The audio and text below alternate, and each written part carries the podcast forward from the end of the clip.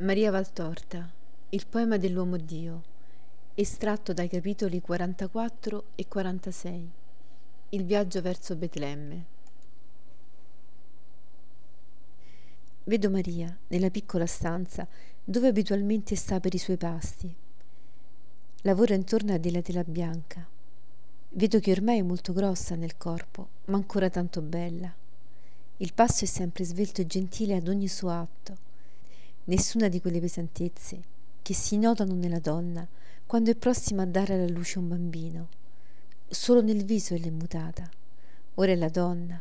Prima, al tempo dell'annuncio, era una giovinetta dal visetto sereno e ignaro, un viso da bambino innocente. Dopo, in casa di Elisabetta, al momento della nascita del Battista, il suo viso si era già affinato in una grazia più matura. Adesso è il volto sereno, ma dolcemente maestoso, della donna che ha raggiunto la sua piena perfezione nella maternità. Maria dunque ora si è fatta veramente donna, piena di dignità e di grazia, anche il suo sorriso è mutato in dolcezza e maestà.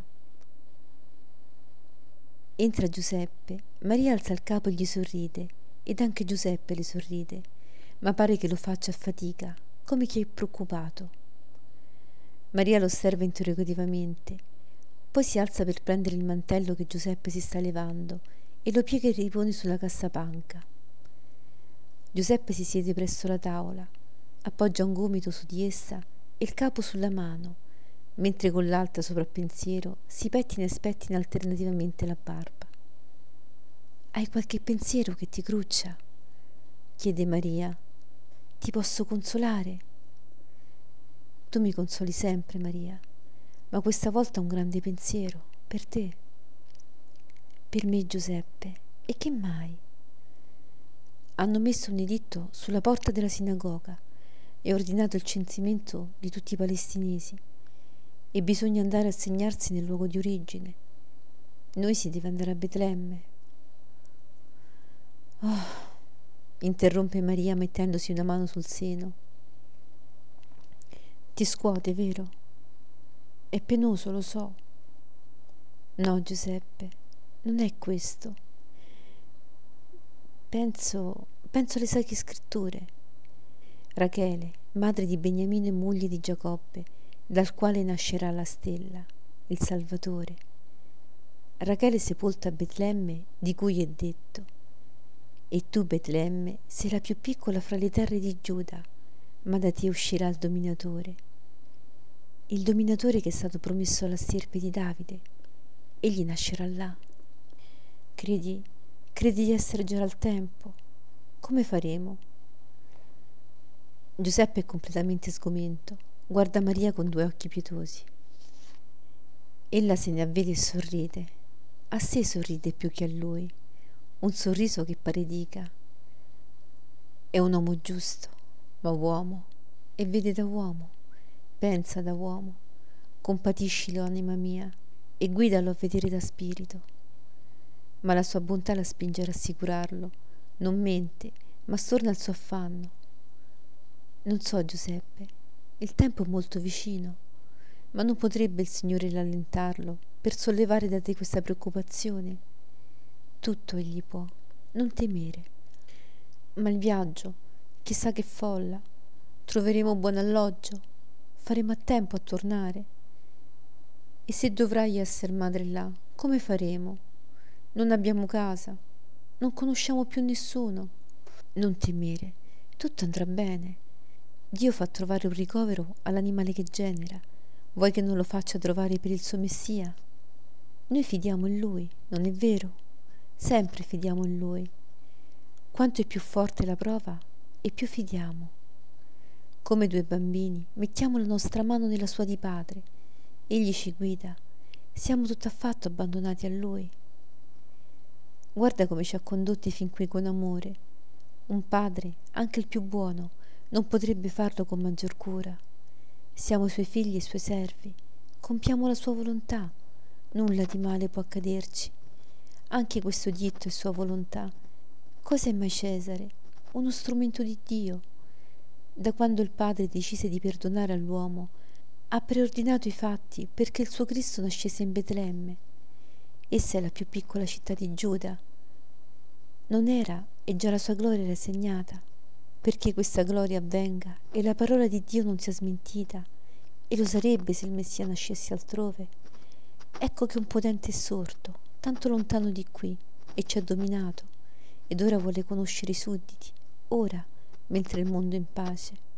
Che cos'è la nostra piccola fatica se pensiamo al bello di quest'attimo di pace? Pensa Giuseppe, un tempo in cui non vi è odio al mondo, ma può esservi ora più felice per il sorgere della stella, la cui luce è divina e il cui suo influsso è redenzione? Non aver paura, Giuseppe, se le strade sono insicure, se la calca renderà difficile andare, gli angeli ci faranno difesa e sponda non a noi, al loro re. Se non troveremo asilo, ci faranno tenda alle loro ali. Nulla ci avverrà di male, non ci può accadere, Dio è con noi. Giuseppe la guarda e ascolta beato. Le rughe della fronte si spianano e il sorriso torna, si alza senza più stanchezza e pena. Sorride. Tu, benedetta, sole dello spirito mio, tu, benedetta, che sai vedere tutto attraverso la grazia di cui sei piena. Non perdiamo tempo allora, perché bisogna partire al più presto e tornare al più presto. Per il figlio nostro Giuseppe deve essere tale agli occhi del mondo, ricordalo. Il Padre ha mandato di mistero questa sua venuta e noi non dobbiamo alzarne il velo. Egli, Gesù, lo farà quando sarà l'ora. La bellezza del volto, dello sguardo, dell'espressione della voce di Maria quando dice questo Gesù non è descrivibile. Vede una strada mestra. L'aria è terza e asciutta, ma tutto a quel tagliente netto dei giorni di pieno inverno. Maria è su un ciuchino bigio, tutta avvolta nel pesante mantello, e sul davanti della sella vi è sopra il cofano delle cose più necessarie. Giuseppe cammina al lato, tenendo la briglia, sei stanca? chiede ogni tanto. Maria lo guarda sorridendo e dice No. Alla terza volta aggiunge Tu piuttosto che devi camminare, sarai stanco. Per me niente. Penso che se avessi trovato un altro asino potevi essere più comoda e fare più presto, ma non l'ho proprio trovato. Occorre a tutti ora la cavalcatura. Ma stai tranquilla, presto siamo a Betlemme. Tacciono la Vergine, quando non parla, pare raccogliersi in un'interna preghiera, sorride di un sorriso mite ad un suo pensiero e se guarda la folla pare non la veda per quello che è, ma per quello che lei solo vede. Hai freddo? chiede Giuseppe perché il vento si leva. No, grazie. Ma Giuseppe non si fida. Le tocca i piedi penzolanti sul fianco del ciuchino, i piedi calzati nei sandali e che appena si vedono spuntare dalla lunga veste e li deve sentir freddi perché scuote il capo e si leva una coperta che attracolla e avvolge le gambe di Maria e gliela stende anche sul grembo, di modo che le mani siano ben calde. Incontrano un pastore. Giuseppe si curva a dirgli qualcosa. Il pastore annuisce e si leva una rozza scodella da una bisaccia e munge una grossa pecora dalle gonfie mammelle e dà la scodella a Giuseppe che la offre a Maria. Dio vi benedica entrambi dice Maria, tu per il tuo amore e tu per la tua bontà, pregherò per te. Venite da lontano? Da Nazareth, risponde Giuseppe. E andate a Betlemme. Lungo il viaggio per la donna in quello stato. È tua moglie? È mia moglie. Avete dove andare? No. Brutta cosa. Betlemme è piena di popolo venuto da ogni dove. Non so se troverete alloggio. Cercate nell'albergo, sarà pieno. Cercate nell'albergo e se non trovate niente nell'albergo e nelle case, vi sono delle stalle nel monte che delle volte servono ai mercanti che vanno a Gerusalemme per mettervi le bestie che non trovano posto nell'albergo. Ma sono sempre un rifugio perché la donna non può rimanere per la via. Forse l'ha trovato un posto e che Dio vi accompagni. E Dio ti dia gioia, risponde Maria. Giuseppe risponde invece, la pace sia con te. Riprendano la strada e nella conca, su e giù per le chine morbide che la circondano, vi sono case e case e Betlemme. Eccoci nella terra di Davide, Maria. Ora riposerai. Mi sembri tanto stanca. No, pensavo, penso... Maria afferra la mano di Giuseppe e gli dice con un sorriso beato, penso proprio che il tempo sia giunto. Dio di misericordia, come facciamo? Non temere, Giuseppe, abbi costanza. Vedi come sono calma io. Ma soffri molto? No, sono piena di gaudio, un gaudio tale, così forte, così bello, così incontenibile, che il mio cuore batte forte forte e mi dice, egli nasce, egli nasce. Lo dice ad ogni battito, e il mio bambino che bussa al mio cuore e dice, mamma, son qui, vengo a darti il bacio di Dio. Che gioia, Giuseppe. Ma Giuseppe non è nella gioia, pensa all'urgenza di trovare un ricovero e affretta il passo. Niente, tutto occupato. Giungano all'albergo e pieno persino sotto i rustici portici che circondano il grande cortile interno. Giuseppe lascia Maria sul ciuchino dentro al cortile ed esce cercando nelle altre case. Torna sconfortato, non vi è nulla. Il rapido crepuscolo invernale comincia a stendere i suoi veli.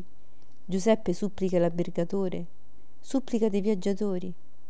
È pieno persino sotto i rustici portici. Niente. Vi è un ricco fariseo che li guarda con palese disprezzo e quando Maria si accosta si scansa come se fosse avvicinata a una lebrosa. Giuseppe lo guarda e un rossore di sdegno gli monta al volto. Maria posa la mano sul polso di Giuseppe per calmarlo e dice Non insistere, andiamo, Dio provvederà. Escono e seguono il muro dell'albergo. Girano dietro l'albergo e cercano, Ecco delle specie di grotte, di cantine direi più che di stalle, tanto sono basse e umide. Le più belle sono già occupate. Giuseppe si accascia. Ehi Galileo!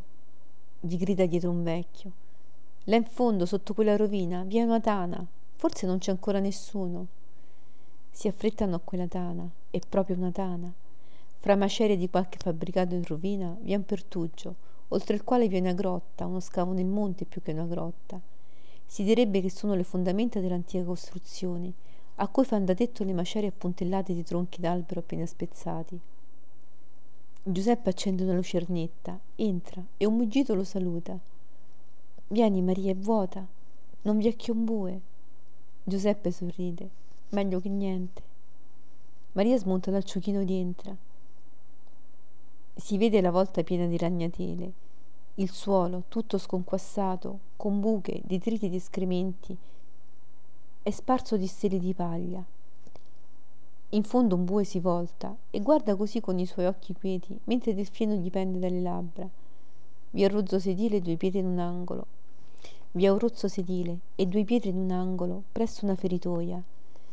Maria si accosta al bue, ha freddo gli mette le mani sul collo per sentirne il tepore. Il bue muggisce e si lascia fare. Pare comprenda. Anche quando Giuseppe lo spinge là per levare molto fieno dalla greppia a fare un letto a Maria, quello lascia fare. Fa posto anche al ciuchino, che stanco affamato, si dà subito a mangiare. Giuseppe si impadronisce di una faccina. Giuseppe si impadronisce di una faccina Giuseppe si impadronisce di una fascina di frasche messa in un angolo e cerca di scopare un poco il suolo. Poi stende il fieno e ne fa un giociglio presso il bue, nell'angolo più asciutto e riparato, ma lo sente umido. Sospira, accende il fuoco e con una pazienza da certosino asciuga a manate il fieno tenendolo presso il calore. Maria, stanca, seduta sullo sgabello, guarda e sorride. Ecco pronto. Maria si accomoda meglio sul soffice fieno con le spalle appoggiate ad un tronco. Giuseppe completa l'arredamento stendendo il suo mantello come una tenda sul pertugio che fa da porta. Un riparo molto relativo. Poi offre pane e formaggio alla Vergine e le dà da bere l'acqua di una borraccia. Dormi ora, le dice poi. Io veglierò perché il fuoco non si spenga. Maria si stende ubbidiente. Giuseppe la copre col mantello di Maria stessa e con la coperta che aveva prima i piedi. Ma tu avrai freddo. No, Maria, sto presso al fuoco, cerca di riposare, domani andrà meglio. Maria chiude gli occhi senza insistere e Giuseppe si rincantuccia nel suo angolo, sullo sgabello. Sono situati così. Maria a destra, con le spalle alla porta, semi nascosta dal tronco e dal corpo del bue che si è accasciato nella lettiera. Giuseppe a sinistra e verso la porta e avendo il volto al fuoco ha le spalle verso Maria. Si gira però a guardare ogni tanto e la vede quieta, come dormisse. Spezza piano le sue fraschette e le getta una per una sul fuocherello perché non si spenga. Non via che il bagliore, ora più vivo, ora quasi morto del fuoco. Perché il lume è stato spento nella penombra, spicca soltanto il biancore del bue e del viso e delle mani di Giuseppe. Tutto il resto è una massa che si confonde nella penombra greve.